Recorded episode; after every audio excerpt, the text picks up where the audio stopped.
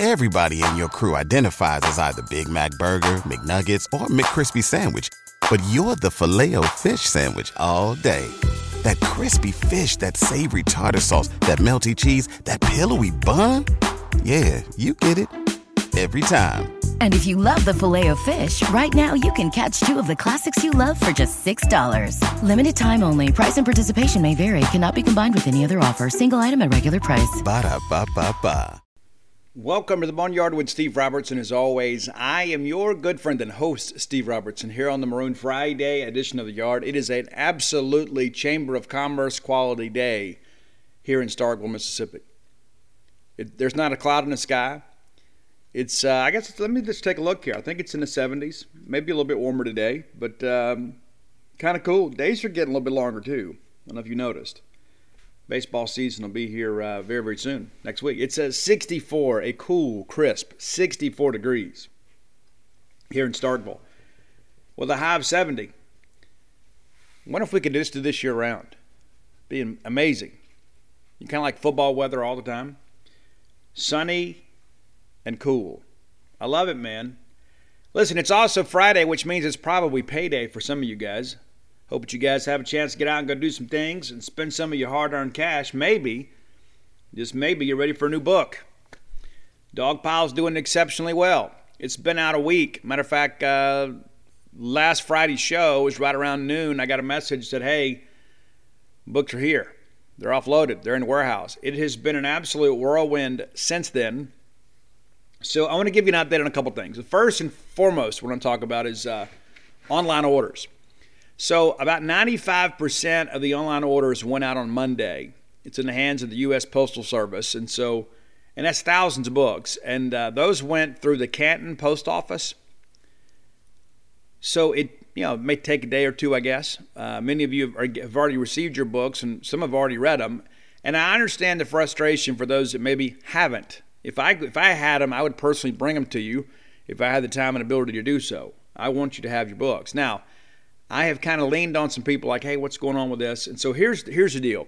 If you if you pre-ordered, and when I say pre-ordered, if you ordered prior to last Friday and you don't have your book by the end of the weekend, go to the dogpilethebook.com website and fill out the contact us link. There's somebody that's monitoring that there. You know, back during the pre-order section when you guys wanted updates, nobody was really monitoring that because there wasn't anything to report yet. They're monitoring that and they can provide you with a tracking number. If for some reason you can't connect with them, hit me up. I'll do my best. But uh, that's the reason there's a website there. There's people that are you know kind of charged and they're staffed to take care of those things. But I was assured this morning that everything ordered through the website, including up to what was ordered yesterday, Thursday, will be in the mail no later than Saturday. So within 24 hours, if you have bought a book from dogpilethebook.com, that book's going to be in the mail.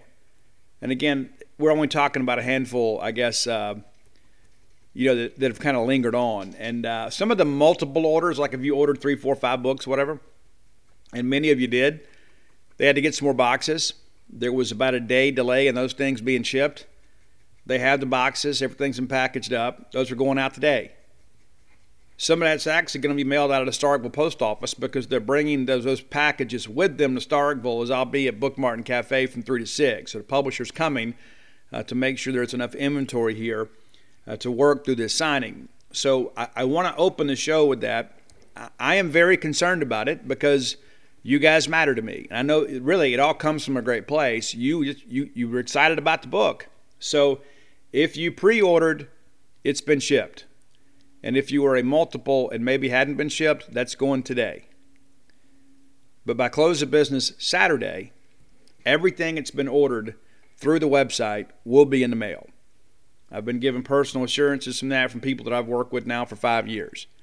So I know that I can depend on these folks. But, you know, as you can imagine, when you've got that thousands of books going out in the mail, sometimes there's a mistake. You know, and like we use the uh, the MailChimp program, so, and, and this will sound silly to you. You'll say, oh, Steve, there's no way. No, no. Sometimes people put the wrong address. You'll say, well, Steve, there's no way. No, no, no, no way. Way, way, Ted. Way, Ted. Just like Bill and Ted's Adventure. Yes, way. We've had people put the wrong address. It's a typo. They know what street they live on, but they're typing fast, whatever. They don't check it. They put the shipment in, or perhaps they put the wrong zip code. And so when you put that stuff into MailChimp, of course, it cross references with the database. And if the address is not correct, it won't print a label. Pretty, pretty advanced technology. Well, then they have to go back and research that and sometimes do some work of their own and then even contact some of you guys to ensure you, they've got the right address because it's not 100%, right? So that's that's an issue for some people. Uh, what's interesting too is uh, we've had a couple people that like have ordered on Wednesday and then emailed on Thursday wanting to know when they're getting their book.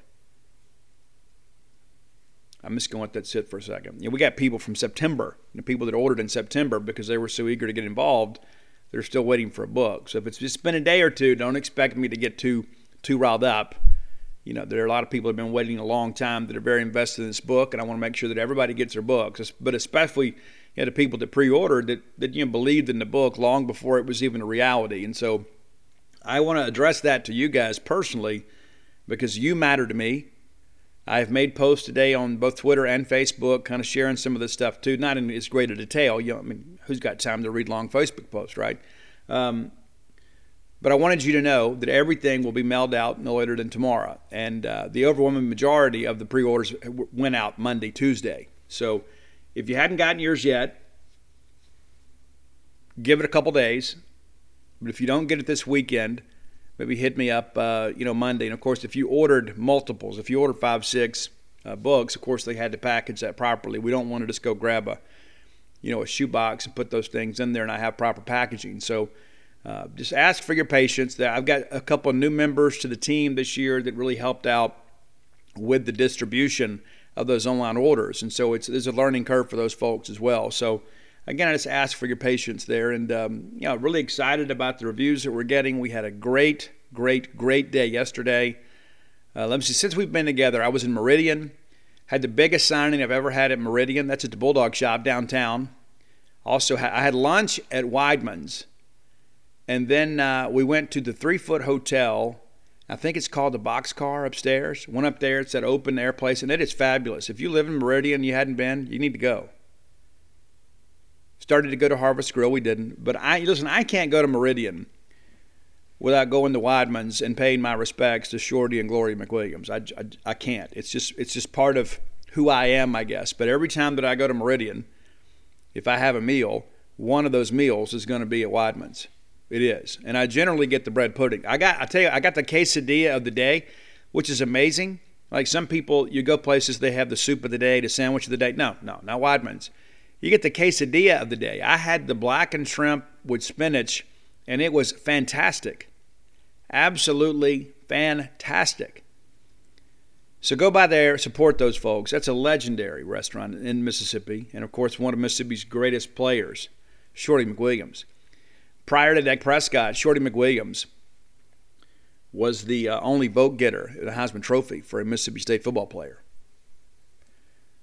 worthy of your respect, say the least. And then um, yesterday had a big day at the library. You know, we um, you know we have these library events. Haven't been able to do much the last couple of years, you know, but uh, had a huge signing at the library. I was like, who, who expected this?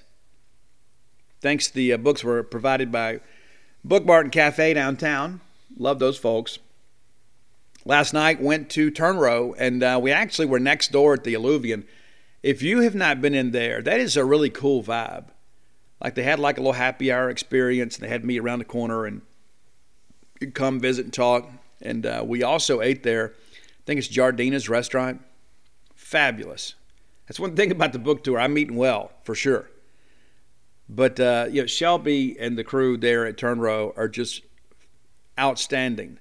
And I'll be honest with you, I don't think I've ever had a better relationship with Turn Row than I have now. You know, of course, I was just a, you know five years ago. I was first time author, and there's all these people that are upset that I wrote this book that uh, changed a lot of things, uncovering the biggest scandal in the history of Mississippi college sports.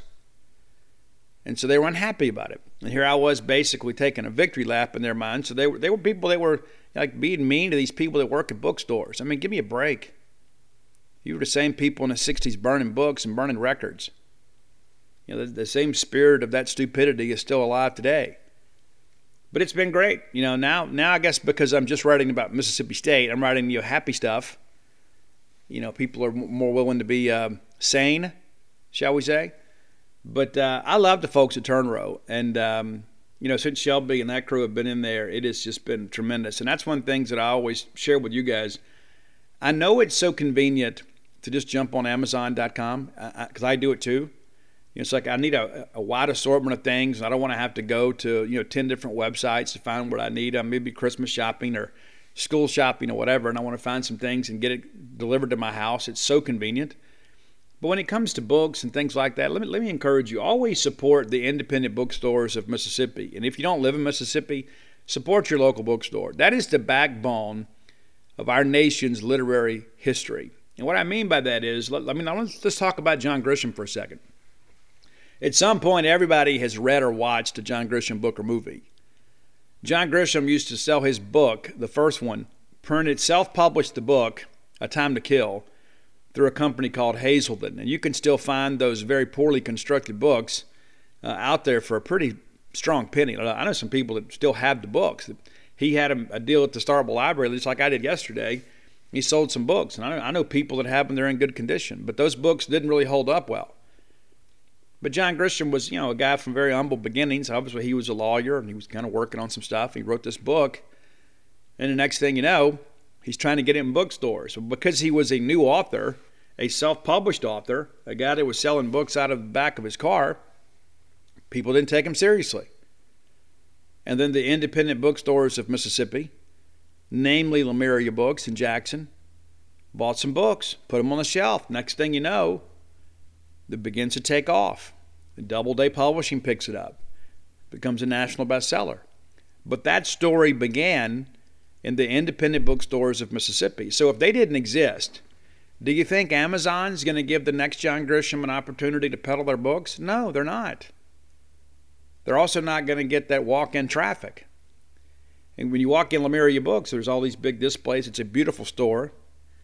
You do a great job. And John Evans, Mississippi's bookseller, took a chance on John Grisham, an unknown author named John Grisham. And look at what we have today. It's incredible. And speaking of Lemuria Books, I will be there tomorrow from noon to 2 and then what is it? Uh, excuse me, at noon to two, and then two thirty to four thirty at Persnickety and Madison. They close at four thirty. Originally, they told me three to five, but it's 2.30, 4.30 at Persnickety. And then uh, I'll be at the Y'all Lifestyle store on Tuesday, and we'll uh, preview next week's signings uh, on Monday. But I just want to share with you, number one, to give you an update on where you are on the shipping. And this is better, you know, because like I wake up this morning, I got like five messages Steve, when should I expect my books? And so I, there are a lot of people that maybe just haven't reached out. So I just want to make sure that you're aware everything is fine. And in the event there is a problem with shipping, let's say the post office loses your book or, some, or your neighbor takes your book or whatever, we'll send you another one. Okay, you don't need, and I know you're eager. Like I had one guy message me today, and he goes, "Hey Steve, I hate to be disrespectful, but it's like I see you out doing these book signings, and I ordered this book back in September, and I don't have it yet." And I'll, first thing I'll tell you is I'm sorry that that's the case, but uh, you're going to get taken care of. You absolutely will get taken care of. And uh, all those books that I, I, went and signed those books last uh, weekend. You know, spent the weekend there in Madison County, and we got those books signed for you and got, and got them shipped out. And uh, you know, again, thousands of books. There are going to be a, a, few things that get a little bit hung up. And so, if unfortunately, if you're one of those people, uh, I'm sorry for that happening, but we're going to get taken care of. You can rest assured we'll get you taken care of. All right, let's thank our friends at Bulldog Burger Company. They'll take care of you too. That's what they do. They're in the hospitality business, man. Those guys know how to feed folks. It's a great location, great staff, great food at a great price. I've told you many times before. The portions among the most impressive things about the Bulldog Burger Company experience. There are a lot of people out there that are selling you you the same product, just less of it for the same price not to find folks at Bulldog Burger Company. You're going to get more than what you paid for. If you can complete that full meal at Bulldog Burger Company, my hat is off to you. Because more times than not, I'll eat most of it and then bring the rest home, either have it for lunch or give it to my dogs. They like Bulldog Burger Company too. My German Shepherd Maverick, I think he prefers the Bulldog though. Like I've done the mission a couple times and I've done the pimentology add bacon. He'll eat it. I don't know that he likes it as much as the Bulldog. And maybe that's the way you want to go too. Maybe he's just not an exotic burger lover like me. But that's a good entry level burger for you. If you've never been to Bulldog Burger Company, let me encourage you start with the Bulldog. That's what you're used to. It'll make you happy, it'll get you full. And then the next time you come, say, listen, I'm, I think I'm going to try the smokehouse. That's a little bit different. Yeah, it is. It is. That's one of the things I love about Bulldog Burger Company is the variety. You know, sometimes you go sit down somewhere and you think, I don't know what I really have a taste for. You'll find it on the menu at Bulldog Burger Company. Get that great BLT salad, grilled or fried. See, I got it right this time. And have the spring rolls for your appetizers that make you and everybody around you better looking. I love Bulldog Burger Company. You will too. Three great locations to serve you the, the flagship right here, University Drive in Stark Vegas, Gloster Street there in Tupelo, and of course the brand new one, Lake Harbor Drive in the Ridgeland Flowood area. Be good, be sure to go check them out. Bulldog Burger Company, the place where people go to meet. M E A T. All right.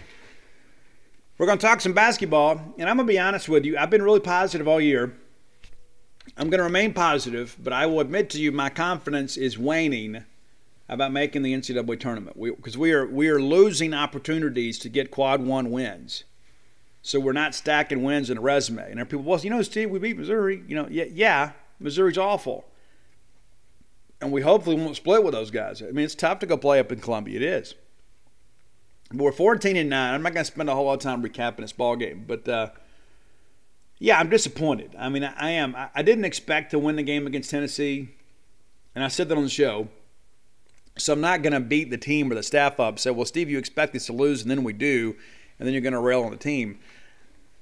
I guess we're just good enough, you know, to kind of be competitive in these ball games. But um, this is a game, you know, we we got off to a rough start. We battled back. We clearly have a little toughness, but the defining segment of this ball game was the final four minutes.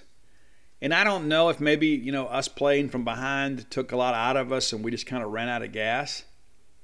And maybe we did. I mean, because you look up, guys. I mean, if you didn't watch the ball game, 16 14 to go in the first half. We're down 14 to 2. But we didn't quit. We didn't quit. And we battled and we battled and we battled. We got down by 10 about halfway through. Next thing you know, we're down 12 again, under 12 minutes. And they kind of nursed that thing along. And next thing you know, Garrison Brooks gets hot. Garrison Brooks makes some plays. DJ Jeffries makes some plays. And yeah, now we've cut this thing under 10. And you look up there, you know, late in the first half, and, you know, we're within four, right around seven minutes. You start thinking, okay, we've survived this little barrage from them. We got a shot. We cut it down to two, right under six minutes, a Tolu Smith jumper. And then State takes the lead. Think about that. We're down, you know, 14 points and we battle back and we have the lead with some time to build. Big three point basket from Iverson Molinar. You know, he's not a prolific long distance shooter. It's a big basket there. Andersson Garcia splits a couple free throws for us. We just kind of hang in there, hang in there. It's tied at 31 just before the half. Tennessee goes on a little run there at the end, and next thing you know, it's 35 33, and we had a shot to tie it late, and we missed. But I think at the half, we're all thinking, hey, we're down two, and we have taken their best shot. Maybe we figure some things out here. We're going to be okay. And you know what? Most of the second half, that was the case. It was nip and tuck most of the game in the second half. And you just kept thinking, we just need that defining run to put these guys away, to be a signature win in this season, to prove to the NCAA Tournament Selection Committee that yes, we are worthy of inclusion, that we have taken a team that is a no doubt entrant into the NCAA tournament, and we have defeated them. Well, it didn't work out quite that way. And this is really probably my biggest criticism of the team is late in ball games we disappear in big moments. And sometimes I think we get caught up watching the game rather than coaching and playing the game. And I, that appeared to me to be the case against Tennessee. With 421 to play, it is a tie game, 61 61. We just have to be a point better than them for the next four minutes and 22 seconds. That's what it boils down to. And I'm sure that's a conversation that Ben Howland had with the team. Four minutes to go. We got to be better than them by one point for the next four minutes. Well, they immediately go up two on basically a you know, point blank layup there by uh, Kennedy Chandler to go up two. You're thinking, okay, that's fine. We'll trade baskets with you. Well, then we turn it over. And then Vescovi drills home a three to put them up five. At that point, I thought we might be in a little bit of trouble. But again, we don't quit.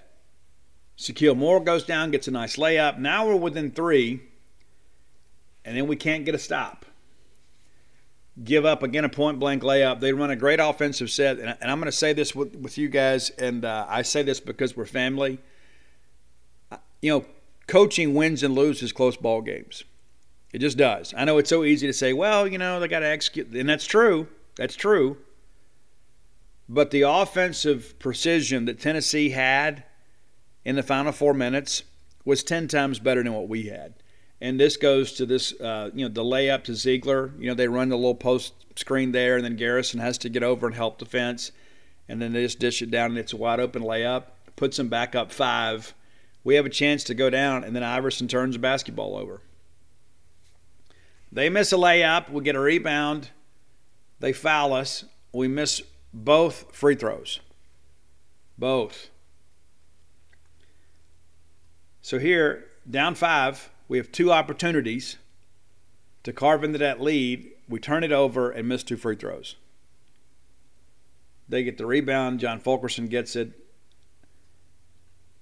116 to go. We're just kind of hanging in here, and, you know, playing a little bit of defense. We have two shots at it. Molinar misses, Jeffries misses. They get the rebound. Under a minute to play, they make a couple free throws to put it up seven, and at that point it became academic. We lose the ball game 72-63. And again, let's go back. Right over the four minute mark, it's tied at 61. 61 points. We scored two points the rest of the basketball game. I don't care who you are or where you're from. Unless you're playing maybe upward bound basketball, if you only score two points in the final four minutes of a game, you're going to lose. I don't make the rules, that's just how it is. Everybody locks in late, every possession matters even more, and we blew it. We missed free throws, we turned the basketball over, we took ill by shots. The moment got too big for us. And maybe the pressure of this tournament and perhaps Ben Howland's job status is getting to this team. But when you score two points in the final four minutes, you're going to lose. And this is a game, too, especially with a team that's as good as Tennessee, and they're not the best team we've played. They have some ability, they're well coached. But I would venture to say they're not they're not as athletic as Kentucky. They're not as athletic as Texas Tech, and I, you know maybe on par with Arkansas. But it was a winnable game, and we lost. And some would say, well, you know, they were the better team and they were favored. Guys, how many excuses are we going to make? Well, you know, we're tired. You know, Iverson had a long test this week. I mean, uh, uh, like, and I'm not the guy. That guy's been incredible. I'm not, I'm not in any way throwing shade at him, but it's like we want to find a way to explain away these losses, and we're going to explain our, away our, ourselves right into the NIT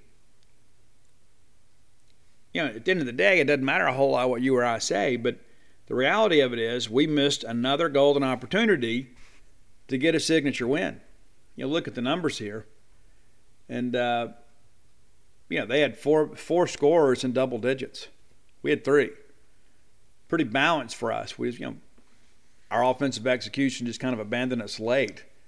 We actually rebounded the basketball pretty well too. But I, you know, Iverson 16 points, Garrison Brooks 15, DJ Jeffries 13. One of the better games for DJ. You know, of course he missed a couple of big free throws late, but we've talked about we've been needing him to kind of step it up a little bit, and I thought he was a little bit more aggressive and played really well in the ball game. Had three steals too. Uh, Tolu Smith, eight points for him. He's still rounding back into good health. I mean, and again, you can't expect him to carry the load right now. We just need him to continue to improve and to continue to get back into good health. Rocket Watts has kind of disappeared on us a little bit. I'm curious to know why. You know, there's some games you come out and he's a double digit scorer. He didn't even score in this game, played eight minutes, took three shots. You know, maybe he's not doing what Ben Howland wants him to do. Andersson Garcia, just a couple of points for us, two of five from the free throw line. And that's where Andersson probably needs to improve the most. He plays with good energy. I think he plays good team basketball, but uh, he has difficulty sometimes at the free throw line. And that's something you don't need a coach for. You know, they can teach you mechanics and fundamentals, but then you got to go put in at reps. Javian Davis just two points too. You know, the bench really contributed next to nothing. Cam Matthews just played 14 minutes and had five personal fouls, and I thought the last one was a little bit uh, cheap. And Cam is our best on the ball defender. He's got to learn to play without fouling. Got to have that guy on the floor. As a team, we shoot uh, 50%.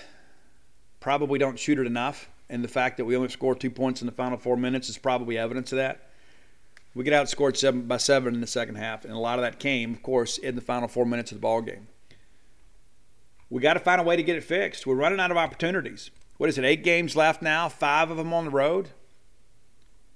14 and 9 on the year.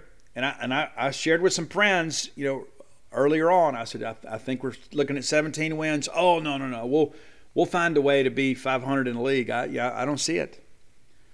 I don't see it. I think we're probably looking at 8 and 10. Maybe we get to 99 if we can get a sweep. Like if we sweep Mizzou, win at South Carolina, and beat Vandy, yeah, you're going to be 500 in the league. Still probably not enough to get you in a tournament, though, unless you, you find a way to knock off somebody like Auburn. That Auburn Arkansas game was fantastic, wasn't it? Really was. All right, let's look at what's left for Mississippi State. So we'll beat LSU on uh, on Saturday. I'm going to preview that game a little bit uh, a little bit later in the show, and then we go to Alabama Wednesday, and we're back in the Humphrey Coliseum uh, February 18th. That's a Friday. It's a Friday night game, 6 p.m be a SEC Network Plus game, and then we go to Mizzou on the Sunday. So we're going to play those guys two times within three days. We'll have a pretty good idea of who they are and what they are. It's tough to beat a team back to back days like that. It is. We'll see. Back to back games. There, there's a day off to travel. Then we go to South Carolina. We host Vanderbilt, host Auburn, and then close out at A&M. So you're down to three home games in Humphrey Coliseum. And, and for those of you that have forgotten, we are 0 and 5 on the road this year in the SEC. 0 and 5. Pretty crazy stuff. But nevertheless, um, you know, when I when I look at the schedule, I look at this thing and I begin to think, okay, can we win at LSU? Yes. Can we win at Alabama? Probably not. Can we beat Missouri two times in three days? We can, probably have to. If we split with Mizzou, I honestly think it's probably over. Honestly, do. Because I, I don't see us beating Auburn. And I, you, we just can't take a bad loss like Mizzou.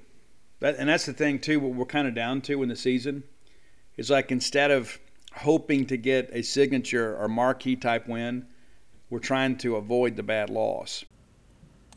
Today's podcast is brought to you by NerdWallet's Smart Money Podcast. What's the best way to help you and your finances thrive? The answer can be overwhelming with all the financial misinformation out there.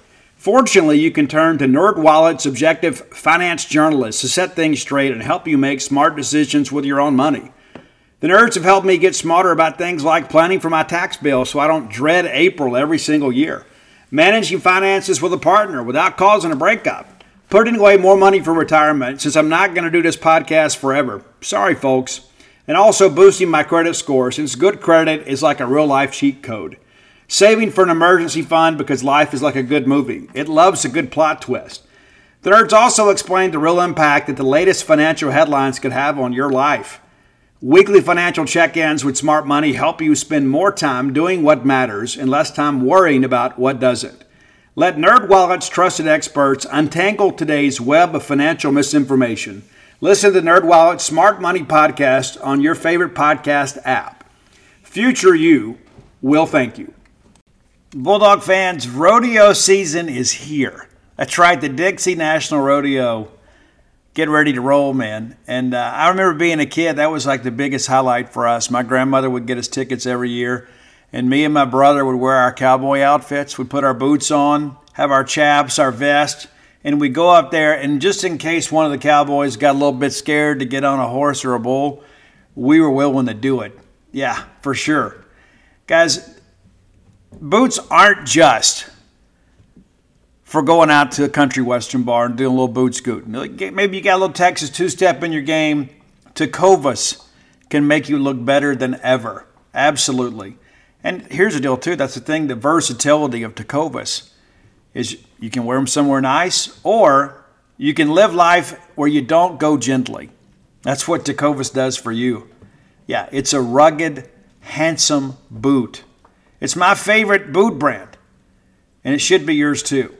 Be sure and check them out. Tecovas believes in Western for all people, and you can feel that when you go into their stores. When you walk in, you'll be greeted like family, offered a boot shine and a drink, and maybe even an adult beverage if you prefer. And you can get custom fitted for a new pair of Tecovas boots. You can get custom leather stamping or branding, whatever you need to make it feel somewhat individual. Look up your closest store at tecovas.com. But if you can't make it to a store, Tecovas delivers the most premium quality and most comfortable Western goods right to your door. Visit tecovas.com. That's T E C O V A S.com. And you know what, partner? Point your toes west. And if that's not an indicator of mediocrity, I don't know what is. We got to get hot. And the thing about it is, we've got a schedule that helps us if we can just find a way to win. You know, one or two of these other ball games that maybe we're not expected to win. LSU hadn't played well, and we're going to again talk about that later in the show. But you know, we've talked about this defining stretch. We had a five-game stretch coming up, beginning with the home date with South Carolina. And I shared with you guys then. I said there's a possibility of us going one and four. We're one and two now. You got to get one of these next two. You have to get one of these next two, and then sweep Missouri. Then all of a sudden you look at that, you say, okay, well you've added three wins. You know, to, now, now all of a sudden you got three more wins on the SEC side. That gives you eight, and you still got those dates with South Carolina and Vandy left. And you start thinking, okay, then you could conceivably put together a winning record in the conference. It's not inconceivable. Don't know how probable it is, but it's not inconceivable. And you know, Ben Ben Howland has done a good job coaching down the stretch late in the year uh, at Mississippi State in the regular season. And my hope is we'll find a way to make that happen. But uh, again, not happy with the result. I'm not going to sit here and give you the moral victories things. I don't believe in any of that, especially when you're playing to get in the NCAA tournament. I, I'm going to focus on what the committee's focused on, and that's wins and losses. And again, we don't have a signature win. Let's turn now our attention to the top 10 list, brought to you by closewithblair.com. That's C L O S E Blair, B L A I R dot com.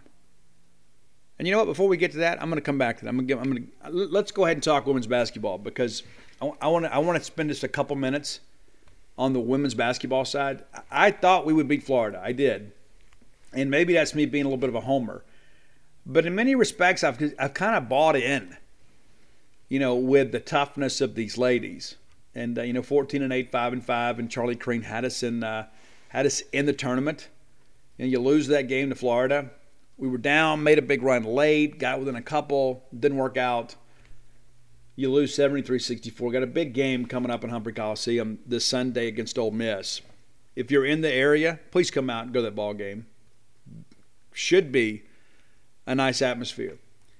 Now, a lot of people have said, Steve, I think we should give Doug Novak a job. Let me offer you my thoughts on this. Doug Novak has done a tremendous job for Mississippi State. Under the circumstances, I don't know how anybody could argue against. Now, there are some people out there saying, hey, well, let's just promote him. Let me tell you why that's not a good idea. And this is not a shot at Doug Novak. In order for us to compete at the level that we want to, you need to have a staff, a cohesive staff that has connections in the recruiting circles that we're going to require to bring in big time players. Doug doesn't have those. Has Doug done a great job for Mississippi State? Yes, he does. We say, well, Steve, he can develop them. Well, by the time he does, we're likely going to be so talent deficient, we're not going to be competitive. And so, in my opinion, the best thing for Mississippi State women's basketball is you go out and hire a sitting head coach that brings a staff with them that has connections in AAU basketball, that has connections in our recruiting footprint. You bring them in and you just let them go to work. It's a plug and play type situation. You don't want to bring somebody in and then have them, you know, learn on the job. We talk about, well, you know, it was great. We want to get back to the NCAA tournament. Well, this is this is, in my opinion, this is the way you do it. You go get somebody that knows the women's college basketball landscape, landscape, and you hire them, and then let them go run the program. And I get it. You know, it's like sometimes, I guess in some ways, we all kind of see a little bit of ourselves in Doug Novak. It's like, oh, he got put in here and it's an impossible situation. And it is a great story. But in my mind, the story ends once the season ends. And that, again, that's not a shot at Doug Novak. The guy's a great guy. He's done a great job for Mississippi State. But I don't think that he knows the women's game and is connected enough in the women's basketball recruiting scene to move the program forward. That's not a criticism, it's just kind of how it is. I mean, he has made his living primarily throughout his career on the men's side coaching offense. It was an interesting hire when we hired him, and then looking back in hindsight, it, it worked out really well for us. But we talk so much about, you know, we want to move forward. We want to advance athletic department. We want to advance women's basketball program. And you know what? Years and years ago, it would have been the easy move let's just hey, let's just hang on to Doug Novak. Because you know fans are like, oh, I like the guy, he's doing this, but we have to look at the bigger picture. We have to look at the program, not a team. Kind of going back to that Vic Schaefer opening press conference. We're here to build a program, not to build a team. Not to have, you know, you make a big run and then you make a tournament and you're on this roller coaster going up and down. And so I know it's a fun story, and I know some people have uh, have ridden the story, and uh, we've talked about it early in the year. I was like, you know, hey, this doing a good job. It's kind of hanging there with them. But when you take a step back, when you when you get out of the emotion of a ball game, and you begin to look down the road, what is best long term? Well, what's best long term is for us to go out and get a sitting basketball coach, a sitting established staff and then bring them here and allow them to run our program. That's what's best. I mean, Doug basically has kind of a shoestring staff put together, and, and listen, every one of those people putting a tremendous effort together for your student athletes and for your fans. But I think everybody understands many of these people are doing jobs they didn't come here to do. And they're doing the best they can. And I respect it. I know you guys do as well. But it's not sustainable it's not sustainable. And so you got to go out and you got to get some people that have some experience, people that know the ropes. And more importantly, it's just kind of like in life. You know, people, when I was a kid, everybody said, oh, you know, it's not what you know, it's who you know. And that's true to a certain respect. But let me tell you this. The second part of that that I've learned in life is it's not just who you know, it's who knows you. That's really important in recruiting because you're going to have a million coaches out there that are you know contacting these prospects, and it helps that maybe their AAU coach or their high school coach knows you. It's like, oh yeah, I've known this coach, you know, for several years. They recruited your teammate. They recruited my friend here. They're honorable people. They'll treat you right. But when you have somebody brand new coming in, it's like you don't have a relationship, and and recruiting is all about relationships, and so we just can't have somebody running our program, much less have a staff full of people that don't have the recruiting relationships necessary to advance Mississippi State women's college basketball. So there you go. And again, that's in no way a criticism of Doug Novak or the job that he has done here at Mississippi State. There are a lot of people that uh, would have said, you know what, hey, I can't do this, and could have easily just mailed it in. He didn't do that. Got a lot of respect for the guy. Really do. Wish him the best in his next stop. All right, now let's get back to top 10 list. Close at Blair.com. You guys know Blair. If you don't, you should. Blair is like freakishly tall too. Like I like sometimes I just want to ask Blair. I'm going to have lunch with Blair tomorrow, but sometimes I'm, I'm maybe I'll ask him. Blair, why didn't why didn't you play Division One football? You know, or you know, be a Navy SEAL commander or something like that. You know, why weren't you part of the uh, SEAL Team Six? I mean, you know, it's like I, I see people like that, I just think, you know, Blair, guy's an impressive athlete. If we're getting ready to pick basketball teams, I'm picking Blair. And so here's the thing, too. You want him on your team, whether it's a pickup basketball game, church league softball team, whatever. You want Blair on your team. Many people go through this mortgage process kind of on their own. They just kind of hope for the best. Get a mortgage professional working for you. That's Blair Chandler. Visit him at closewithblair.com at C L O S E with Blair, B L A I R. and let him guide you through this process. It can be very complicated. It can be very overwhelming because they have to have everything, right? They got to have like what two years worth of pay stubs or tax returns, a note from your mom, a pint of blood, a stick of butter. I mean, it's like there's it, they ask for everything, and once your loan gets to underwriting, sometimes I think it's like it's almost like a um, it's like a test of wills. Like the underwriter's like, well, uh, let's get another comp on the appraisal, and then let's see, you know, what did he make on his ACT on the math section you know, do you ever have a parking ticket? You know, it's like that kind of stuff, and it gets to be. It seems so ridiculous, and I am speaking kind of, you know, in hyperbole here, but it's good to have somebody that knows the ropes that can help you through that. Give Blair a call today. I'm going to give you his personal cell number, not an office number, not his uh, assistant's number. I'm going to give you his number. You can text or call him today on this number 601 500 2344. 601 500 2344. And here's the deal if you mention to Blair you heard about it on the Boneyard, he's going to pay for your appraisal. A lot of fees associated with getting a mortgage closed. It'd be nice to save some money every now and again.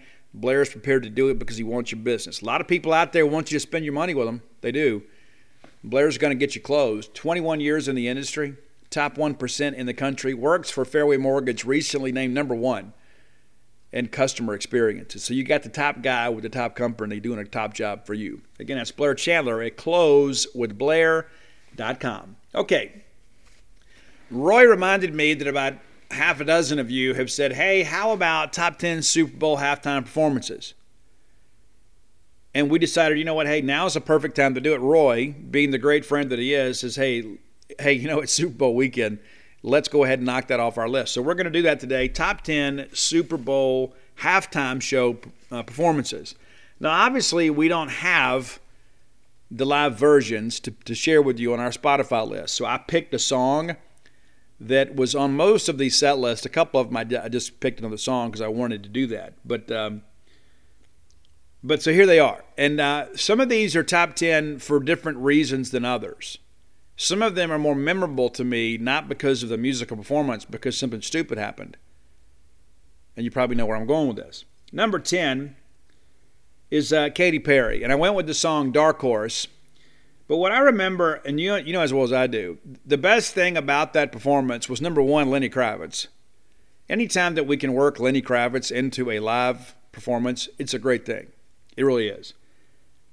But it was that stupid shark right? The shark was like off off balance, and you know, and then that became the land shark thing, and and then to make it even more profound, Katy Perry went and did the uh, the game day pick'em thing, and she has nothing to do with Ole Miss, which is it's so silly. It's so on brand for Ole Miss. Rather than get somebody that has a connection to us, let's go get somebody that's a friend of a friend, and let's pretend that that person's connected to us. Really, really, really stupid, and really, really, really Ole Miss. Um, so yeah, number ten, and there was the Ole Miss Landshark up there dancing off balance, off rhythm. It was great, absolutely great, absolutely great. Number nine on the list, the U2 halftime show. And uh, I went with Where the Streets Have No Name, and that was part of the set list. They opened with Beautiful Day. And the light show was phenomenal. You can go find that on YouTube. But here's the thing that I remember about that halftime show performance uh, I'm a big Bono fan. I think he's one of the coolest uh, frontmen of all time. But this was the first Super Bowl post 9 11. And he reveals that he had an American flag shirt on. And, uh, you know, we were all still kind of healing as a nation. And there were so many of our allies around the world that, you know, were very sympathetic to the things that we had gone through and the things that we were about to go through. And it was a pretty special moment. It really was. And, uh, of course, uh, you know, Bono and those guys are from across the pond and uh, you know to them we're the Yanks, right? Uh, so yeah, I remember that and I appreciate that. Number eight, Justin Timberlake, and uh, he actually had to kind of work his way back into the good graces, and um, we'll talk about that one on number seven. But number eight is Justin Timberlake, you know, and uh, it was kind of a disappointing performance in some respects because he didn't do a lot of the hits. You know, he was like promoting the new album I think one of the coolest tracks that JT did on the solo side is Suit and Tie. And so I went with that one today. I don't know if he sang that song, and I can't remember. But uh, Justin Timberlake is uh, one of the most electrifying performers in pop music today and has been for the better part of 20 years. He was also part of our number seven one. Now, this number seven show People remember it because of a wardrobe malfunction, right? And there was all these rumors that Janet Jackson, Justin Timberlake were dating at the time, and um, you know he pulls on her blouse and exposes her breast, and people say it was a wardrobe malfunction. I'm not buying that, and you shouldn't either, because you know the lyrics that he sang right before he had the the boob slip. I'll have you naked by the end of the song, right? It was it was all so contrived and put together. But the show itself, and that's the thing too, we remember it because of the the quote wardrobe malfunction. I don't. I'm, you're not fooling me, Justin. Um, but what's insane is on that that stage, you had P Diddy, and then Nelly, and then Kid Rock, and then Justin Timberlake. It was like it was an all star cast. And then after this show is when the Super Bowl people got really serious. No, we're not going to do these kind of things anymore. It's gotten too out of hand. These shows are inappropriate. And so they started changing it, and it started getting more boring and more boring and more boring. I'm, I'm eager to see what Dr. Dre and Eminem and Snoop Dogg and Mary J. Blige and, and those guys do, and I guess Kendrick Lamar is with them. Um, that'll be interesting. But the number seven one with Janet Jackson, that kind of changed everything. And you know, remember, uh, Kid Rock comes out there with an American flag poncho on. All right, number six, the Rolling Stones.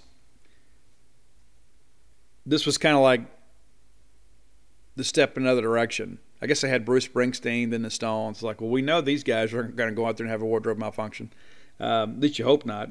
I went with "Start Me Up." That was also part of the of the uh, of the show. Rolling Stones been doing it my whole life, man, and still doing it great. Dave Murray went and saw him recently there in, in Charlotte, and uh, was very impressed with the quality of uh, of their musicianship, even at this advanced age. All right, number five on your list, and um, there were a lot. This was the Colin Kaepernick year where a lot of people didn't want to do the halftime show. Uh, Maroon Five did it. They opened with "Harder to Breathe." We've had that song on the on the show before on the top ten list. But you also had uh, Big Boi from Outkast, and there were a couple other people involved too. But uh, it was a good show, and uh, yeah, Maroon Five kind of a safe pick in many respects. They're very rock radio friendly. Uh, number four, and this happened a couple years ago, and um, I guess back actually couple years ago, almost 10 years ago now. But, you know, Bruno Mars did it, and I thought this was a really solid step in the right direction. Uh, Locked Out of Heaven is a song for number four. Bruno Mars is uh, Locked Out of Heaven. They also had the Red Hot Chili Peppers join him on stage. And guys, Bruno Mars is a musical genius. He can play a handful of instruments. He has this throwback vibe to everything he does. People talk about staying in your lane. He has his own lane. I have a tremendous amount of respect for Bruno Mars and I thought that his halftime performance is one of the better ones of the last decade. Going back 21 years, Aerosmith with NSYNC and Britney Spears. We're going to go with Walk This Way on this one. I thought it was great. It was kind of like a generational thing where it appealed to the classic rockers and then the boy band teen crowd. And of course, anytime Britney Spears is involved in that kind of stuff, people are going to pay attention. And I submit to you at this point that nobody in the history of the world has ever worn an Aerosmith concert shirt better than Britney Spears did on that day. Uh, number two is Michael Jackson. And uh, for those of you that weren't alive to see Michael Jackson in his heyday, uh, this is you know a little bit after the uh, the Billie Jean stuff, obviously that uh, that was so huge back in '84. You know, Michael Jackson was the biggest superstar on the planet for years and years and years. And when Mike did the halftime show in 1993, he was still it was still such a big thrill to see Michael Jackson even on television. You know, back we didn't have YouTube back then. We couldn't just pull it up whenever we wanted to. So when you saw a superstar like Michael Jackson, people tuned in to watch because you couldn't catch it later. You couldn't DVR it. Maybe if you were smart enough to program your VCR, you could capture it. But it was amazing to see something like that happen live. So we went with the song Jam. I think it's an underappreciated Michael Jackson classic. You know, the video with Michael Jordan is pretty cool too. But uh, Jam by Michael Jackson. You're number two. The greatest halftime show performance in the history of the Super Bowl. I think that most people would agree with this. It's Prince, a musical genius that we lost far too soon, a guy that did it his own way and was unapologetically himself a tremendous guitarist, an amazing songwriter, an electrifying performer. There are a lot of people that are kind of studio performers that can't pull it off live. I think Prince is even better live. And, and let me tell you this for you young bucks out there that you think you're so dadgum cool, and maybe you are cool, but you'll never be as cool as Prince was in the movie Purple Rain, singing The Beautiful Ones and pointing at Morris Day and asking Apollonia, Do you want him or do you want me? Because I want you. The greatest, absolute greatest. And a lot of people say, well, you know, Michael Jackson's the king of pop. Yeah, it may be true, but I just saw Prince at a different level. I think Prince was um, an incredible performer. So there you go. You can find that all those performances available on YouTube. That's the top 10 Super Bowl halftime show performances brought to you by our friend Blair Chandler with closewithblair.com. All right, next segment of the show brought to you by campusbookmart.net. Uh, standing man, Miss Kathy Brown, lovely, talented Susie, the whole crew there will treat you like family because in their minds you are family. Matter of fact, I'm running by there today. Got to sign a book for a former Diamond Dog. How about that? A lot of that going on too. I love those guys at Campus Book Mart. Uh, they are what hometown service is all about. They will take care of you. They'll take care of your family. If you're looking for the latest in Mississippi State merchandise, you'll find no better selection than at Campus Book Mart. If you can't make it to town, visit them on the World Wide Web at campusbookmart.net. And by being a loyal Boneyard listener, we'll give you a phrase that pays, and that is BSR, which stands for Beautiful Steve Robertson. That'll get you free shipping on all orders over 50 bucks. Any order less than $50, absolutely incomplete. All right, Mississippi State men will travel to Baton Rouge. I hope they go by Mike Anderson's or uh, Louisiana Lagniappe down there and have a quality meal before the ball game. Eat for us. Uh, LSU, rather interesting year for them. 17 and 7 overall, 5 and 6 in the SEC. Uh, they won earlier this week, snapping a, a, um, a, losing streak. Been a very good home team, 11 and 2, which is what you'd expect in this conference. 4 and 0 on a neutral floor, 2 and 5 on the road. Got off to a pretty good start. They blew out UL Monroe, 101-39 and a blowout of Texas State. They blow out Liberty. They blow out McNeese. They blow out Belmont. And everybody's thinking, hey, these guys are legit. Will Wade, the American gangster, going to absolutely destroy the SEC. They play Penn State down in Niceville, Florida, as part of the Emerald Coast Classic. They win that event, taking down Penn State and Wake Forest went to overtime with Penn State and beat Wake Forest pretty handily. They get Ohio back at the PMAC. They drill those guys. Take down Georgia Tech, take down Northwestern State, take down Louisiana Tech, blow out Lipscomb. And at this point, the Tigers are ranked, moving up. And it's like you look at these guys and it's like, man, they've got off to such a great start in a non conference. They go undefeated in non conference play. They open up at Auburn, and Auburn gets them really good. This was a battle of top 20 teams. Number 11 versus number 16. Auburn wins 70 to 55.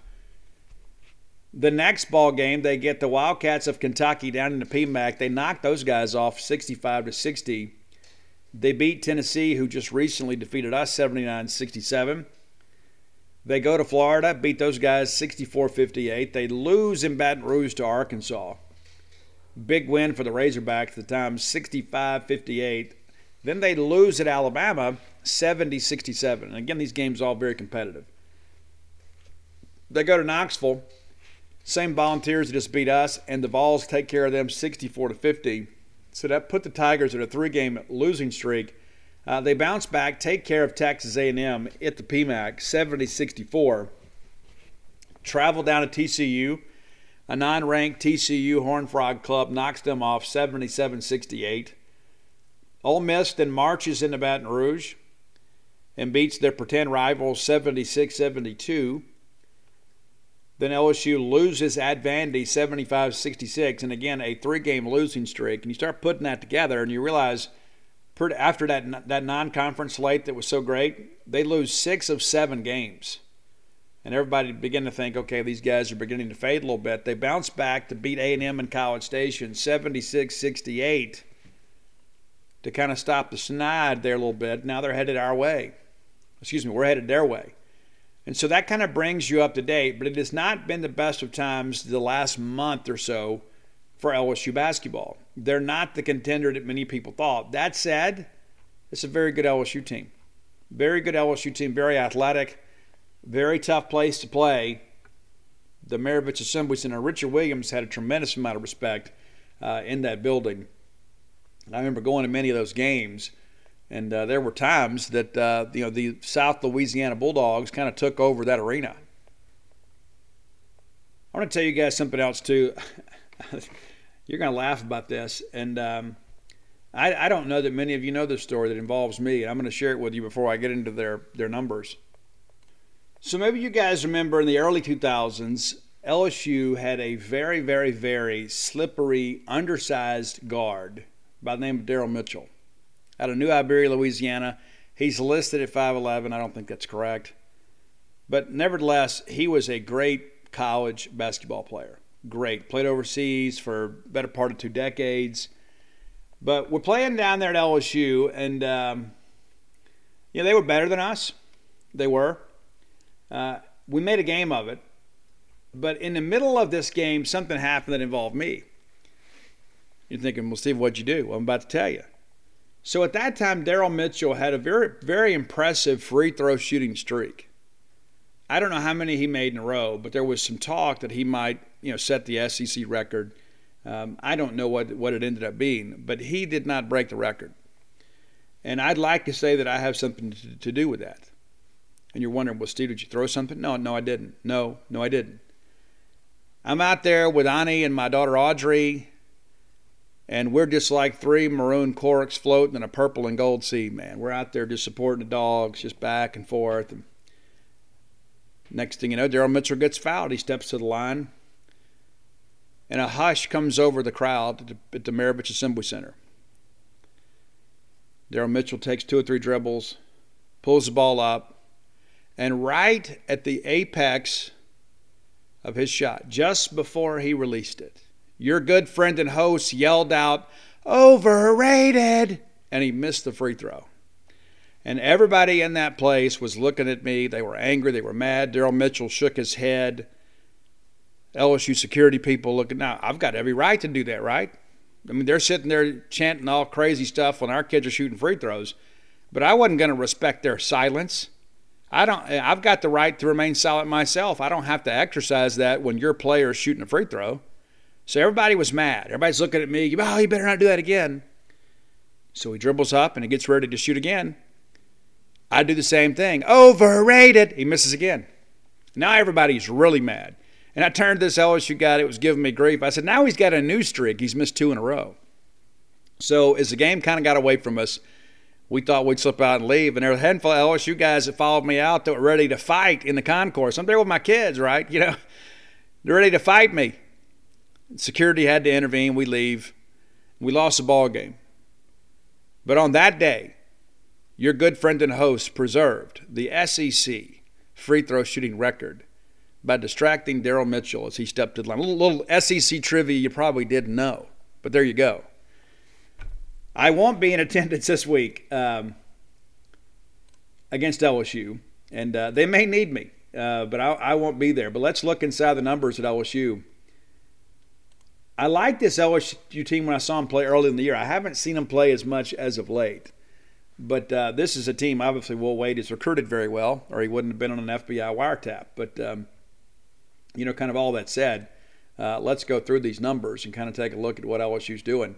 Uh, as a team, the LSU Tigers averaging 72.7 points per game. Good chance this game is in the 60s. They're they're allowing 61 points a game.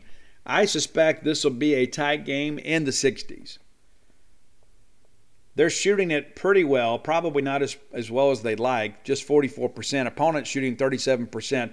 Will Wade's teams, to their credit, have always been really good defending teams. They're going to get out and make you run your sets and win some individual matchups. Doesn't always work out the way we'd hoped, but uh, this is a team that's going to force you to take contested shots. LSU shooting just 33.1%, making 6.6 three pointers per game. But here's what's interesting people that play LSU because they're kind of content to give you the perimeter game, LSU opponents have jacked up 631 three point attempts. LSU just 481 but they're shooting 28.2%, but they're making more per game. The difference is we don't shoot a lot of threes. But there may be some opportunities for Garrison Brooks, maybe Iverson Molinar, Shakeel Moore, and that's State needs Shakeel Moore to kind of have one of those big breakout games. He's been a little bit quiet as of late. This is a chance for him, perhaps, uh, to make some noise from beyond the arc for, for us. LSU pretty good at uh, free throw shooting, 71% as a team. Opponents shooting uh, 63%. They're averaging uh, just over a point differential. Rebounding has been interesting for them. They're not a great rebounding team. They're a good rebounding team. But you know, when you shoot it like they do at times, there's not as many offensive rebounds out there. They have a plus 3.9 differential in rebounding, pulling down 38.9 rebounds a game, allowing 35. Assist, handing out 12.4 per game, and allowing 11.2. It's a team that shares the basketball. Probably not much as, as good as Tennessee or Texas Tech. I don't know that they're quite as well rounded, but they will get after you on the defensive end. Turnovers, just 361 on a year averaging 15 per game, forcing 17.8. And again, that goes back to that whole defensive mentality that they have. They're going to get out and defend. 266 steals for the Tigers, allow just 169. That's a 4.1 differential in favor of LSU. 108 blocks, not a whole lot, allowed 87. Shot selection is going to be big against these guys, to say the least. We can't go up there and take bad shots. We got to get out there and make them play defense. Now, looking at these scoring numbers for them, it is uh, rather interesting to see how it all unfolds. You know, with these guys, they they are a team that has a lot of guys out here to get out here and play. Uh, Eason averaging 16.3 points per game. Darius Days 13.1. Brandon Murray 10.22. Eric Gaines just over 10, and Xavier Pinson just under 10. So basically, uh, five players that play a lot of minutes that are averaging double digits are right at double digits. And so in that respect, they're pretty well rounded. The, the bench maybe not making the contribution that Tennessee is, but this is a team that can score from all spots on the floor. Going to have to get out there and play well. Going to have to get out there and make some things happen. Uh, looking at rebounding, leading rebounder on the team, Darius Days, 179 rebounds, pulling down 7.78 boards per game. Uh, Tari Eason, 160 boards, 6.96, right at seven a game. Uh, Efton Reid, five a game. You know, so everybody is getting on the glass and kind of making some things happen. Looking at these uh, Eric Gaines numbers too, this is a guy that contributes basically in every facet. 10 points a game, will get out and rebound a little bit. 81 assists, which leads the team. Also has the propensity to turn the basketball over. 81 assists to 77 turnovers. That's interesting, right? How often do you see that? Uh, just 25 blocks for uh, Eason, which leads the team, and then Reid with 21. Uh, that's a guy too, obviously, that uh, is doing some things for them down there in the post. But uh, you know, looking at the numbers, you know, we're going to have to play well. I see this as a pretty even-handed game, and I think they've kind of lost their way a little bit as of late.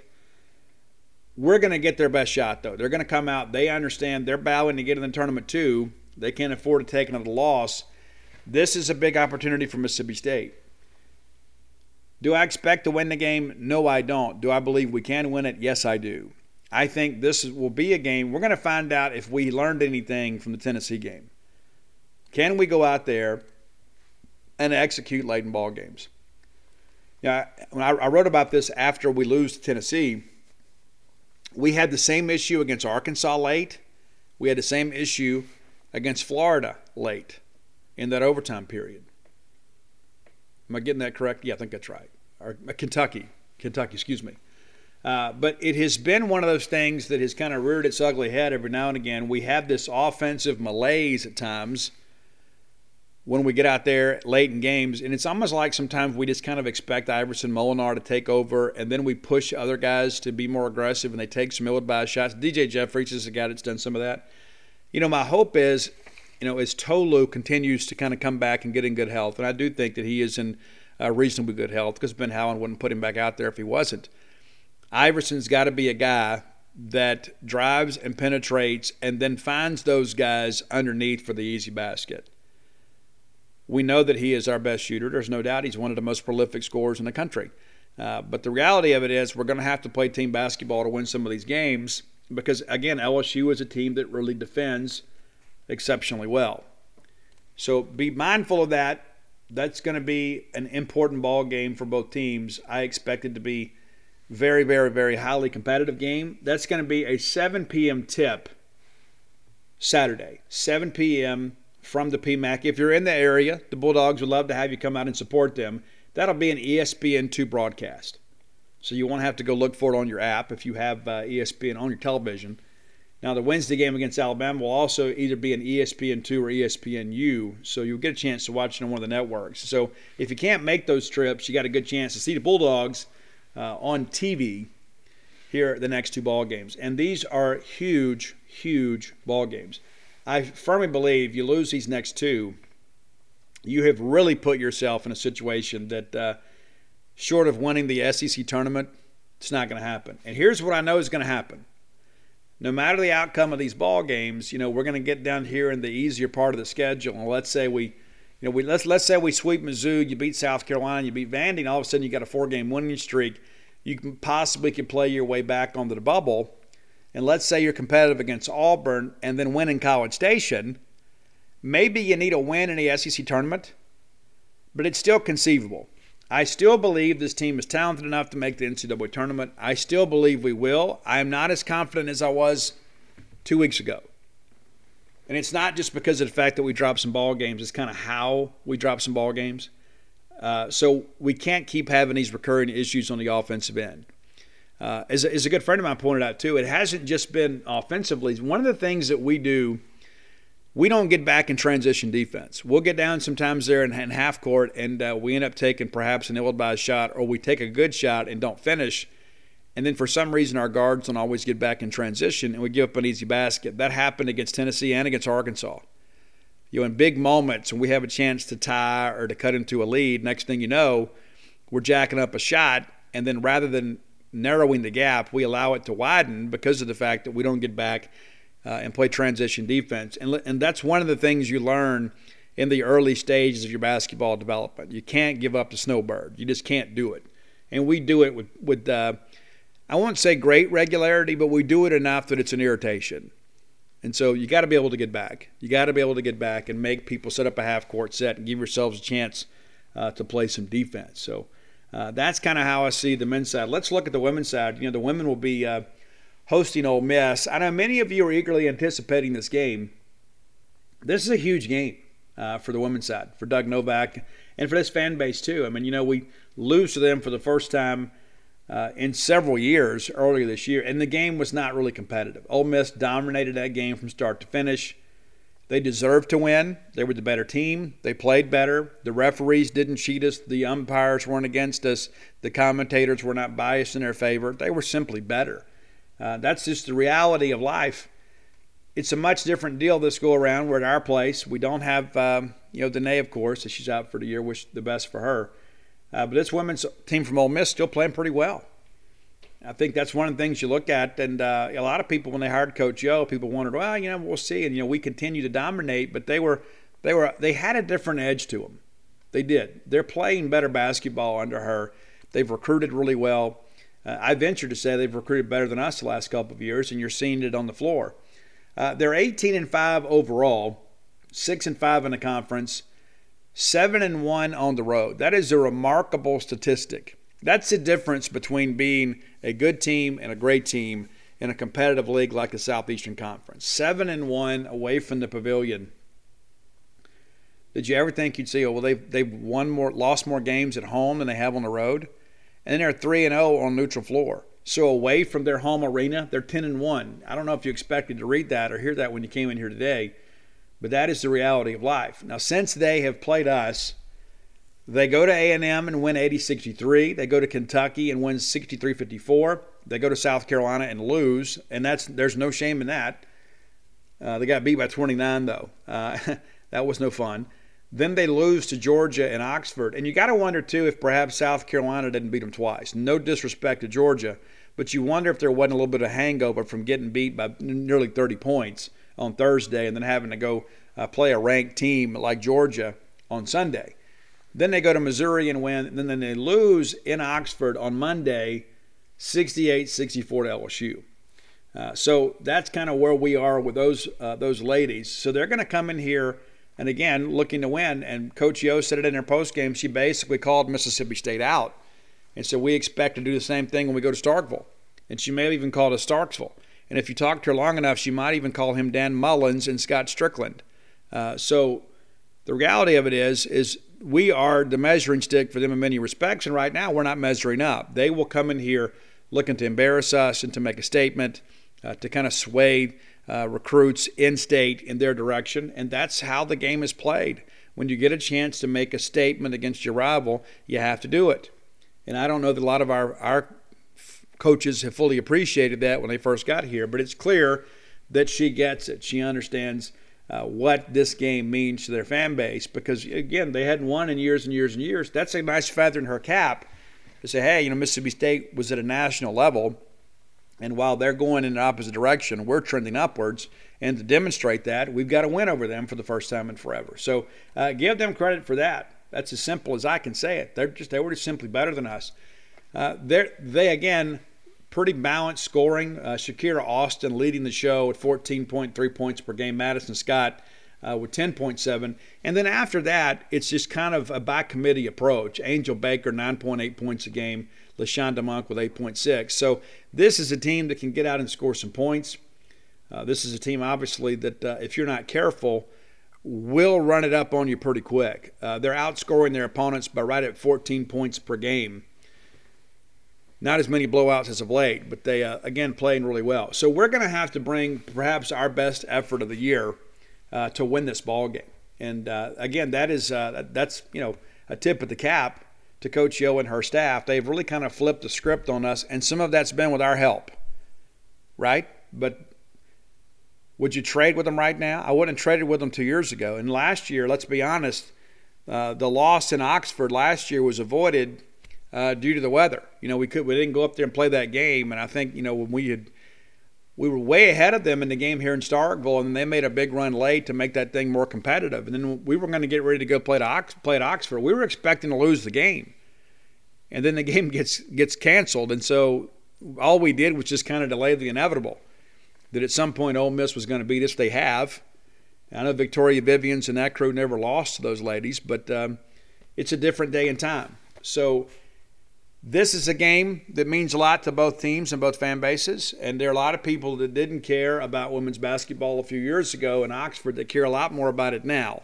And that's not to say that um, that's unique know, to Ole Miss. Everybody uh, supports a winner. But we got to find a way to win this basketball game. And again, not only because it's Ole Miss, but because this would be a really major resume building opportunity. This would be a really good chance. And then I think State has a chance, you know, to kind of close out – you know, the stretch with a couple W's here and there and salvage something from this season that many people had given up on before it even began. Uh, I remember just like yesterday the news that Nikki McCray Penson was stepping aside for some personal issues. And then at that point, you're like, well, this is, you know, why even play a season? And it's been a tribute to those ladies and to Doug Novak and the assistant coaches that are involved with coaching that uh, they did not give up on the year and uh, have a chance uh, to post a winning season and possibly get in the NCAA tournament. They could take a big step towards both of those goals uh, by earning a win this Sunday. All right, final segment of the show brought to you by Portico. I told you guys before, if I was moving to Starkville now, I would move to Portico. It's a great place to live. 1.1 miles from the Mississippi State campus, and it's on the quiet side of campus. That's right. You take the turn off 82 on a 12, and you take the first right. That's Pat Station Road. Go through the four way stop. Boomers Portico. Go by and check it out. Next time you're in town, allow yourself a little time to go through and just look and say, hey, it's really nice out here. And it really is close to campus. And it really is the quiet side of campus. Maybe this is where we should live. Maybe it's where we should have a retirement home. Maybe it's our ball game weekend retreat. Whatever your needs are, you can find them and have them met there at Portico. Brooks Bryan, our friend, former Diamond Dog, one of my favorite former Diamond Dogs, and uh, it's been my honor to uh, to call him a friend the last few years. Had a chance to watch him play at the college regional out at College Station, and uh, one of my fondest memories. Made that trip by myself. I was living in Natchitoches, Louisiana, listening to the radio. We win, make it to the regional final, and I decided, you know what, I'm going to drive over there and watch us play, and I did, and we won and went to Omaha And uh, the next year, then we beat Washington and went to Omaha. Pretty impressive. Brooks a part of those great teams. If you need more information about Portico, and I'm sure you do, you owe it to yourself to reach out to Brooks. His phone number is 601 416 8075. Again, 601 416 8075. I'm sure he's got some great Chris Reineke and Jeremy Jackson stories he's willing to tell you as well. Uh, could probably tell you some things about Coach Polk and McMahon while you're talking about making a move up here uh, to Stark Vegas. Be sure and check it out. Make Portico your next move. You know, speaking of former players, uh, one of the best things about going on a book tour and things like that is I get a chance to meet, you know, so many former players, and many of them from a generation or more ago. I had a chance uh, last Friday at the uh, big book release uh, launch party at Book Mart and Cafe downtown. Really love those folks and thank them for all they've done for me. Matter of fact, if you uh, if you see the front page of the Starkville Daily News today, you'll see me and the lovely Carolyn Abedy, who is uh, who runs a show down there at Book Mart and Cafe. I don't know that I've got better friends in the literary community than her and perhaps John Evans at Lemuria. Uh, but I was at her store, and Benji Carter comes in, and uh, Benji played for us in the late '60s uh, was part of that Jimmy Bregan team, and uh, he shared some insight too. It's one of those things too. It's like you know we read this stuff at times, and you know you don't have a chance to get truly in depth. You know when you when you write a lot of these stories, and a lot of times these stories are, are kind of kept private, and uh, you know there is some sanctity within the baseball locker room. There's some things that just kind of happen you, you kind of keep together, and so sometimes they share that stuff with me, and you know, a lot of these people now are you know, are dead and gone or perhaps don't care anymore. You know, they don't mind if their name is mixed up in a story. But, uh, you know, he told me some things that just were fascinating to me. And he played left field for the Bulldogs. But what struck me more than anything else, and it's not just Benji, but there are so many of these former players, especially from the era preceding Ron Polk. And that's in no way to diminish the contributions of the Polk era players. Obviously, it's one of the glory phases of Mississippi State baseball. But there were so many others that really kind of laid the foundation for what we enjoy today. And Benji was one of those guys. He absolutely was. And to hear them talk about the players of today and what this national championship means to them, guys, if it doesn't give you goosebumps, I don't know what else will. You know, there are many people, despite the fact that we were very successful in college baseball, you know, we didn't always have the resources uh, that perhaps some other teams had until we made a real commitment to college baseball. And that was really around the time when Paul Gregory was here. And Dutch McCool was a big part of that too. You know, Dutch, a former teammate of Paul Gregory's. Uh, you know, we put lights up at Dudy Noble Field thanks to Dutch McCool. And that's right for the for you students. Yes, McCool Hall, and it's not named after Dutch. It's named after his parents, and he wanted to honor them and their sacrifice uh, for raising him and obviously helping him get through college. And so he named McCool Hall after his parents. But what is interesting to me, and I think when you read Dogpile, you're gonna you're gonna read and see a lot of this stuff. Because of our commitment uh, to baseball, we had a real opportunity to make it special for us. Like maybe we weren't great in football, and maybe we were up and down in basketball, but we had something that was kind of uniquely us. And when Dutch McCool gave the money to put those lights up at Dudy Noble Field, now all of a sudden the community could come out. Like this is where we huddled as a family was at Dudy Noble Field. The people of the greater Starkville area and the Golden Triangle, and many of you that came up from Jackson and other places uh, to be a part of this, when we when it became a night deal, you know, people would get off work and go to the ball game because that's where their friends were. You could bring the kids out there; they could have a good time, and then now it is involved is evolved into this monster that we have today. That um, there is that same spirit of community you know, there are some friends, the only time that I see them is at Dudy Noble Field. You know, you kind of keep in touch all year, and then all of a sudden it gets to baseball season and you see them all the time because I know that's where they're going to be, and they know it's where I'm going to be. And there are so many of these uh, former players that have talked about, you know, when you come back and you have a chance to kind of walk out in the concourse, and it's some of the same faces, a little more gray hair, a few more pounds, but it's the same faces. And Bobby Thigpen and I talked about that. You know, he said when they came back, you know, for the – Ring of Honor ceremony. You know, he's like, you, you see these people that were there when you were a student and you recognize the faces. And he goes, you know, I don't, I don't know a lot of their names, but I know who they are. I know exactly what that means. You know, a lot of people that the only place you see them are Dudy Noble Field, but you know you're among friends and family, and that's one of the things that uh, is really consistent in the Mississippi State former Diamond Dog, and I guess that's not really fair to call it a former Diamond Dog, a former player, because there are no former Diamond Dogs. That's a lifelong designation. But Benji and I spoke, and I get fascinated by these stories, you know, like, well, this happened and this happened, and and he was telling me one funny story, and I don't think you'll mind that I share it with you, but uh, it was toward the end of uh, Coach Gregory's tenure here, and uh, we were up eight nothing in the ball game, go up a grand slam, and he starts hollering for a pitcher to warm up, and nobody moved, and uh, kind of find out the guy hadn't been there in a year. You know, it's like, you know, it's like we're just trying to get a guy up to go mop up and get get the game over with. Uh, those kind of things are interesting, and uh, I won't tell you the name because I was given this story when I wrote Alpha Dogs and they wouldn't let me print the story. So I'm going to change some of the details. It's too good not to share. And I won't mention the player's name, but let's just say this happened, let's say in the late 60s or early 70s. And I shared this story with Benji because he knew the people that were involved. But one time, State's playing a ball game, and uh, it got a little nip and tuck late.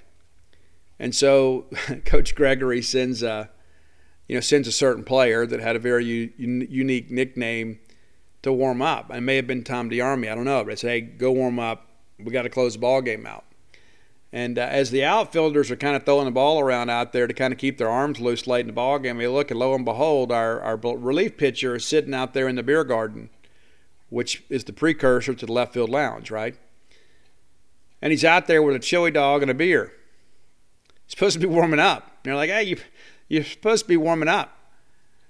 And he goes, Well, I will, as soon as I finish my beer and my hot dog. So the game kind of goes along and everything else. And player told me he looked over his shoulder, and as he saw the player go into the bullpen, he, he takes his last swig of his uh, of his Miller Lite and goes out there and, and um, warms up. And then they, they bring him in from the bullpen. The guys in the outfield are laughing, you know because they don't know what to expect. And lo and behold, the guy comes in there and gets them one, two, three, and the ball game's over. So I'm not advocating that we give our, our players a chili dog and, and a beer before they go in, but it's uh, those kind of stories that add so much color to our story as a Mississippi State fan base. You know, it's like the and there's sometimes you know some people will kind of peel the curtain back and they'll say, well, you know, coach one time did this or said that, and a lot of that stuff's not for public consumption, but there are so many characters and there's so many personalities and so many families that have been so incredibly invested in Mississippi State baseball. And I think it's important that we continue to recognize them. And I mentioned to you guys too about chapter one in uh, Dogpile was a big part of that. I wanted every diamond dog that made the pros and every diamond dog that earned All American status to be named in the book. And, and so I have a few paragraphs about those players because this is not an overnight sensation. This was a thing that was generations in the making. And I think one of the things that we do a great job of is honoring our former players. And I think the, the Ron Polk Ring of Honor is a tremendous thing. And I, am going to throw something out here today that I've talked to with some other friends. And uh, I guess in some ways, maybe I'm advocating for this. You know, so John, if you're listening, and maybe if you're a donor, or perhaps that you have some surplus income, you're not quite sure what to do, I have the idea for you. I have the perfect idea for you and the perfect idea for Mississippi State and for future generations to come. We need a museum. And I know, well, Steve, we got the Hall of Champions. No, no, no, no, no. That's great. It is. I'm not saying that we have, and Benji and I talked about this. I'm not saying that we have a place that we put some trophies in a place that we do, you know, media opportunities. We need a place where we can house and display and honor all the great teams that have been here. And I'm talking all the way back to the 1800s. You know, people forget we went undefeated, I guess, what, the first five, six seasons that we were here? You had a player manager. We need to be the first true SEC baseball school that has a museum. And I don't just mean a museum that, um, you know, people just want to come like and see and get their picture made with. I think let's make it a tourist attraction. I think it's something that's open every day. I don't think it's just something that we do on game day. I think it's something that you know maybe you have some student workers involved, and I'm, maybe I'm speaking out of school here, but I think that you need to have this open every single day. I think it's something that you could bring your kids to, like you know, summertime or whatever. You can come by and you can uh, look at it, to take field trips here. But we have such a rich history when it comes to baseball, more so than any other sport. And I know, and there's some of you that get irritated with me and say, "Well, Steve, stop saying we're a baseball school. We're a football school." Well, you know, we love football. We do. We're committed to football, and I want, I love winning football games. But when you look at our history as an athletic department, dating back to the 1800s, we have primarily been a baseball school, and we are known throughout the nation as a baseball school. And people know game in, game out, year in, year out, when you play Mississippi State, you better bring a lunch because we're going to go we're going to play you for all 27 outs. You got to fight us for 9 innings. And I think there are so many of our players, and you guys have heard me say this like it's a punchline. You know, there are so many of our fans sometimes that think we started playing baseball in 1985. We didn't. And that is in no way to disrespect that team. One of the greatest teams to ever wear the uniform. But there were some great players that preceded those guys that are really never get talked about. Maybe some of us old guys, and I say old, um, there are a lot of people older than me and I respect the fact that I can have an audience with them and them tell me about these players that perhaps I've only read about. You know, how many of you young bucks know about Willie Mitchell? Do you know who Willie Mitchell is? Do you know what Willie Mitchell did? Do you know about his major league career? Did you know at one time he was the most dominant pitcher in the Southeastern Conference? Did the first perfect game in Mississippi State history? Could go out sometimes and throw both the ends of a doubleheader. Do you know about him? Do you know about Sammy Ellis? Do you know about Buddy Myer? I don't think you do. And I think that's a shame. And I think we need to do that. I think we need to invest in a museum, and I, I don't know how big it needs to be. I don't know where we put it, but let's figure it out. I think we need to do something and maybe because I'm a bit of a bulldog baseball historian, you know that I that I think that this is an opportunity. Maybe it's only interesting to me, but I don't believe so. I think all of you would love to be able to come and see perhaps some memorabilia of Bruce Castoria's home run record-setting year, where he has the, hit the national record, 29 home runs. Of course, it's been broken several times since then. Mark McGwire broke it, among others. But Bruce Castoria was one of the most feared hitters in the country. And a lot of our fans today don't know who he is. I asked some trivia questions about he and Mike Kelly this week as part of the Dog Pile giveaway on Twitter. You know, Mike Kelly was a walk-on, and I wrote about him in Alpha Dogs. wrote about both of these guys, uh, Bruce Castoria, Mark Gillespie, uh, Mike Kelly. Mike Kelly is as nice a guy as you will ever meet. To this day, he holds the school record in single season and career triples and stolen bases. And many of our younger people had no clue who he was. And, and, I guess if you've read Alpha Dogs, you know a little bit about him. But we have such a rich heritage when it comes to baseball. And I don't want those guys to be forgotten. Like, you know, John Cohen's the one that told me about Buddy Myer. I mean, I didn't know a lot about Buddy, and then I've researched him and have even spoken to some people in his family. The guy could probably be in the Major League Baseball Hall of Fame. Nobody's pushing for him, obviously, because you know that that day has passed. But he was a former American League batting champion. He was the stolen base champion. And this is a guy that was, uh, you know, the Dodgers tried to sign him right out of high school, and his mom wanted him to go to college. She worried about him being a little bit, being away from home, being so young, and they loved him so much, they signed him to a pro contract and let him play college baseball because they wanted him to be part of their organization. There was no collective bargaining agreement back then. There was no NCAA amateurism committee. So they let him play college ball and get his degree, and then he went and played pro ball. And you know, we talk about the Hank Aaron thing. You guys have seen 42. I think it is one of the most amazing movies of, of the modern era. I love that movie.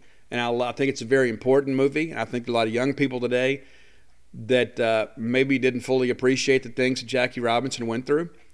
And I don't remember the player's name, I could look it up.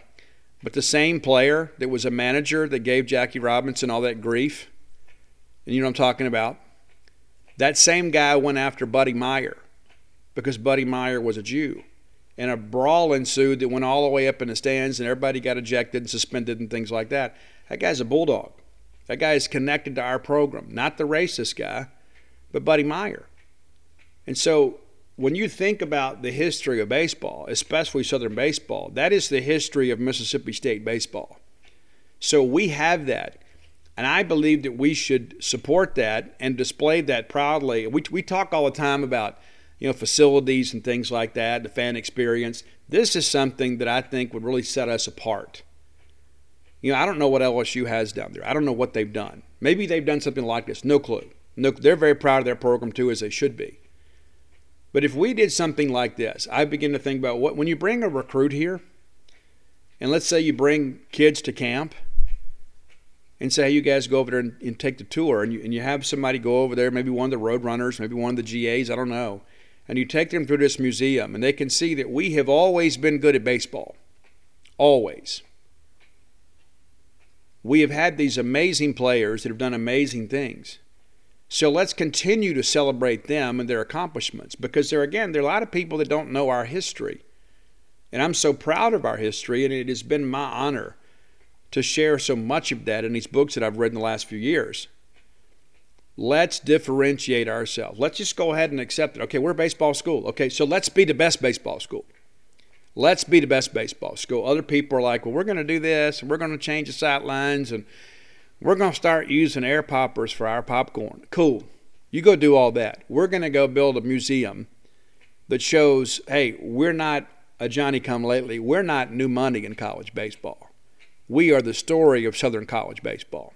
We were the we were the school in the South college baseball long time before you guys uh, committed to it. Many of you still had chicken wire fences, and we were packing in people by the thousands to watch a midweek game. So this is who we are. Let's be proud of it. Let's puff our chest out a little bit. And I think now that we've gotten the NAFL championship, maybe perhaps we can find the funding. Maybe we can find some donations uh, to make this thing a reality. And again, maybe this only makes sense to me. But my hope is you guys will get behind this, and maybe some other people uh, at Mississippi State that are decision makers to say, you know what, Steve's right, let's do this.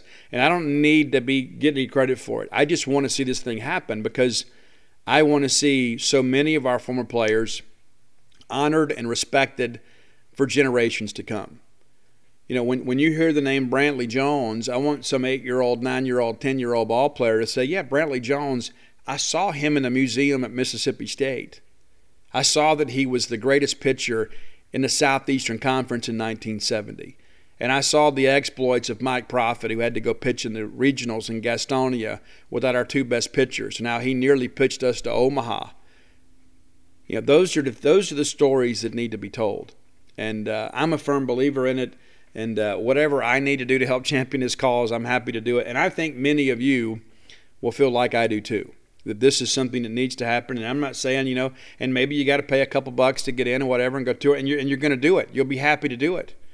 I think that could be something that is unique about the Mississippi State baseball experience that um, that we showcase regularly and not just something that uh, you know, like you know, you know, like even the Hall of Champions. I mean, you, you, can't get access to it. I mean, especially all the COVID stuff, you know. But as as this thing begins to wane for us, I think let's be forward thinking here. What separates us from other people? It's not just our fan base, and it's not just our stadium. It is our commitment to cherish our history on the baseball diamond, and that's how I see it. Let's get out of here. I'm going to be at Maroon and Company today from 3 to 6, signing books for uh, Ember and the lovely staff there. And then I will be at Lemuria Books Saturday, 12 to 2, and then persnickety 2.30 to 4.30. Come out say hello and uh, get some Dogpile books. And a reminder, too, if you have already ordered, it is being taken care of. And uh, I know a lot of people contact me because I don't know who else to contact. Listen, it's okay it's okay. I'll, I will put you in contact with the people you need to. People are always so apologetic. Hey, Steve, I hate to bother you. And that's really nice. It really is. And yeah, I'm a busy guy too, but you're important to me. So I don't want you to feel like, oh, well, Steve's out here signing all these books and he didn't care about my one book. Guys, to this day, I have not collected a dime on this because until you guys get your books, I don't feel right about spending your money. And so until this is handled, and of course, we're a few days away from getting all this stuff done, um, you'll be good to go. And so you guys are important to me. Don't ever think that you're bothering me. Uh, and there's sometimes, yeah, I get a little irritated, but I don't, I don't ever tell you. I just kind of handle things. And so uh, as things kind of progress, we get this thing done. Uh, you know, you'll be glad you got the book. And let me go ahead and tell you too, there's some imperfections in the book, nothing that changes the story, but there's some things in layout that happened, and that's the beauty of the first edition. You're going to read some things you're like, hey, wait a minute, what's what's this up here? You know, it's it's no big deal. We're going to fix it. Matter of fact, we've already found some some some things that you may not notice that we've got to fix. And uh, the second printing, that's already being lined up. That's going to be several thousand books, and um, there is a really good chance we're going to run out of books before the second printing gets here because they do what's called a short run in the beginning because you don't want to go print 20,000 books with an error in it, right? So you do that in the first edition and then you fix them in subsequent printings. And so that process is ongoing. So in the event, let's say we run out of books sometime in the middle of March, we're going to have some books for you around the end of April. So uh, maybe first part of May. But just, just be patient with us and uh, we're going to keep our normal vendors fully stocked as long as we can but you guys have uh, bought this book with such uh, tremendous vigor. There is a real concern that we're going to run out of books before the second printing gets here. Uh, I joked with the guys yesterday. I said, This is like my Tickle Me Elmo Popeyes Chicken Sandwich book. Uh, I dreamed of days like this, and you guys have been so incredibly supportive, and I love you all for it. And uh, worked really hard on this book, and uh, looking forward to writing some more. And I joked with Scott Foxhall just yesterday when we win it again, we already have a title. It's Dogs Win Again. There we go. Dogs Win Again. I look forward to writing that book. Maybe it's this year. Who knows? But until next time, let's all live our lives in a way we make more friends than enemies, and people can see a difference in the way we live. When everyone's on the same page, getting things done at work is easy. Make a bigger impact at work with Grammarly. Grammarly is your secure AI writing partner that allows your team to make their point and move faster. You can even save time by going from spending hours editing drafts to just seconds Join the 96% of Grammarly users that say it helps them craft more impactful writing. Sign up and download Grammarly for free at grammarly.com slash podcast. That's grammarly.com slash podcast. Easier said, done. Everybody in your crew identifies as either Big Mac Burger, McNuggets, or McCrispy Sandwich, but you're the filet fish Sandwich all day. That crispy fish, that savory tartar sauce, that melty cheese, that pillowy bun – yeah, you get it every time. And if you love the Filet-O-Fish, right now you can catch two of the classics you love for just $6. Limited time only. Price and participation may vary. Cannot be combined with any other offer. Single item at regular price. Ba da ba ba ba.